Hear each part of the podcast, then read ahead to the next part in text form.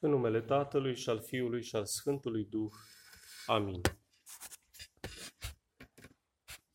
Acum slobozește în pace pe robul tău, stăpâne, după cuvântul tău, că văzură ochii mei mântuirea ta pe care ai gătit-o înaintea feței tuturor popoarelor, lumină spre descoperirea neamurilor și slavă poporului tău, Israel sunt versetele de la 29 la 32 ale pericopei evanghelice care vine de la evanghelistul Luca din capitolul 2, versetele de la 22 la 40. Din punct de vedere istoric, ne aflăm într-o zi foarte, foarte importantă. Este o zi de praznic împărătesc și ca o, o scurtă mențiune din ceea ce știu era sărbătoarea favorită a mitropolitului de veșnică amintire Bartolomeu, care a fost, uh, din ce știu, înmormântat chiar în această zi.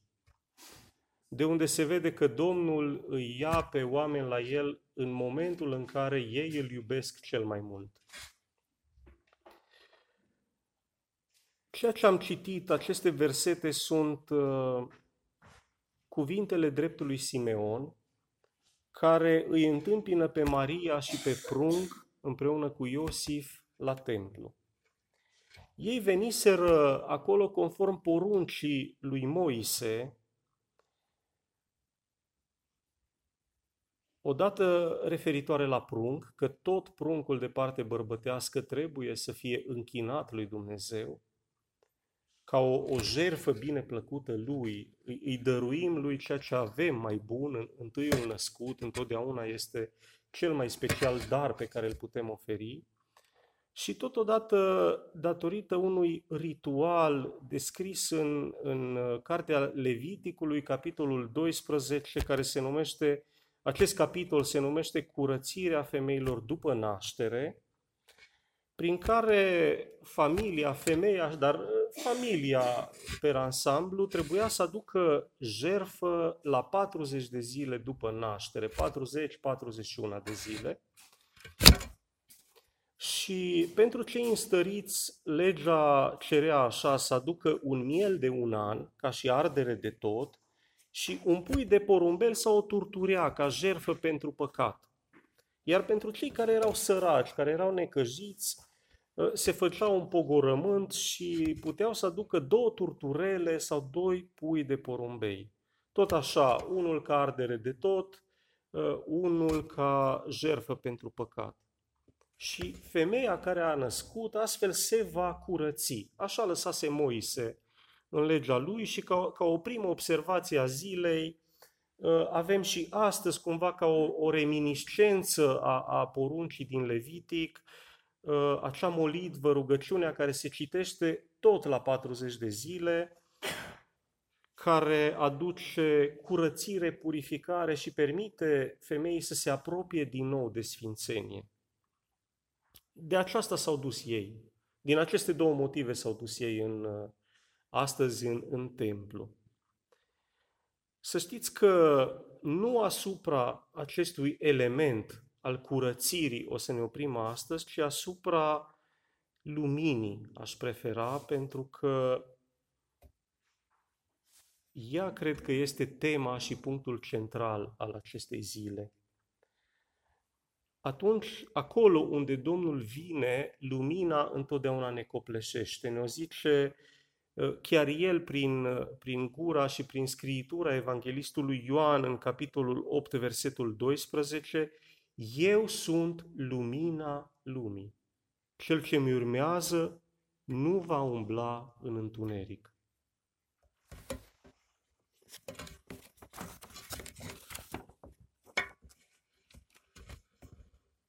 Prin prezența lui Isus, să știți că se împrăștie întotdeauna întunericul metafizic din noi. La această lumină se referă Isus când zice sunt lumina lumii, sunt lumina, este lumina care împrăștie întunericul metafizic, care împrăștie absurdul lipsei de direcție. Niciodată nu ne găsim cu adevărat direcția în viață decât lângă Domnul.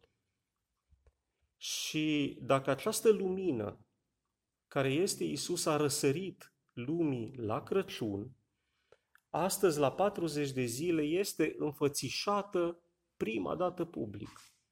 Evenimentul de la Epifanie, care este între sărbătoarea de astăzi și Crăciun, se întâmplă la, la vârsta maturității Mântuitorului. Acestea două sunt cronologic legate, Crăciunul și închinarea de astăzi la templu. Ei bine, eu cred, eu aș spune că astăzi este o zi de contemplație a luminii, a importanței ei în viața noastră. Noi ne bucurăm de lumina soarelui, ne bucurăm de lumina liturgiei, dar nu întotdeauna ne aplecăm asupra lor pentru că le considerăm cumva date de drept. Lumina soarelui pentru toată lumea, lumina liturgiei și a credinței pentru cei care vin la biserică, dar dacă ne aplecăm asupra, asupra ei, am vedea că fără această lumină, niciodată nu am putea să vedem întunericul din noi.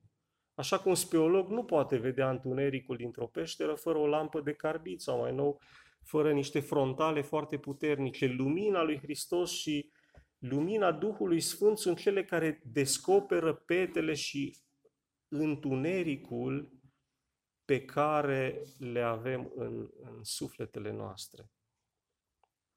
Înțelegând aceasta, creștinii din Ierusalim petreceau această liturghie cu lumânări aprinse în mâini și îl întâmpinau cu lumini în mâini pe cel care este lumina sufletelor și a minților noastre. Aceasta prima atestare a acestui frumos moment apare undeva în jurul anului 450 după Hristos și tot așa ca observație să știți că această sărbătoare este printre cele mai vechi pe care le, le avem noi în biserica noastră, pentru că apare în predicile lui uh, Ioan Gură de Aur, al lui Grigorie de Nisa, al lui Chiril al, al Ierusalimului, în jurnalul de călătorie Alegheriei, care a fost scris, a descris o perioadă undeva 381-384. Și practic de la începuturile ei, undeva probabil la câteva zeci de ani după ce a început să fie, sau poate 100 de ani după ce a început să fie sărbătorită, avem și prima atestare a prezenței luminilor în mâinile creștinilor. Să știți că în amintirea acestui moment, sau probabil pentru a-l evidenția uh, foarte, foarte precis și a-i sublinea importanța în bisericile apusului, și aș numi aici Biserica Luterană, dar și Biserica Romano-Catolică, precum și în Biserica Greacă, Ortodoxă Greacă, liturgia de astăzi se mai numește și Candle Mass, adică liturgia luminii, liturgia candelelor. Cumva s-a, s-a evidențiat în conștiința tuturor oamenilor acest moment, lumina a intrat pentru prima dată în templu, a intrat pentru prima dată cu adevărat în, în biserică. Și acum, ca și, ca și încheiere, o să vă spun că am preluat și noi, sau încercăm să preluăm și noi, o, o rugăciune de consacrare, de sfințire din Biserica Ortodoxă Greacă, din, din Statele Unite, acolo am găsit-o, Uh, această idee de, a, de a-L primi pe Domnul cu lumini. Nu am uh, făcut sfințirea înainte de liturghie, o vom face uh, spre finalul ei și vom, când vom sfinți lumânări cu o, o rugăciune specială și pe care mi-aș dori să le ducem cu toții la, la casele noastre, iar în momentele de rugăciune, în momentele de bucurie sau de cumpănă, să aprindem aceste lumânări sfințite astăzi, știind că lumina lor este deja binecuvântată, este deja primită în altarul cel de sus, în acea cetate care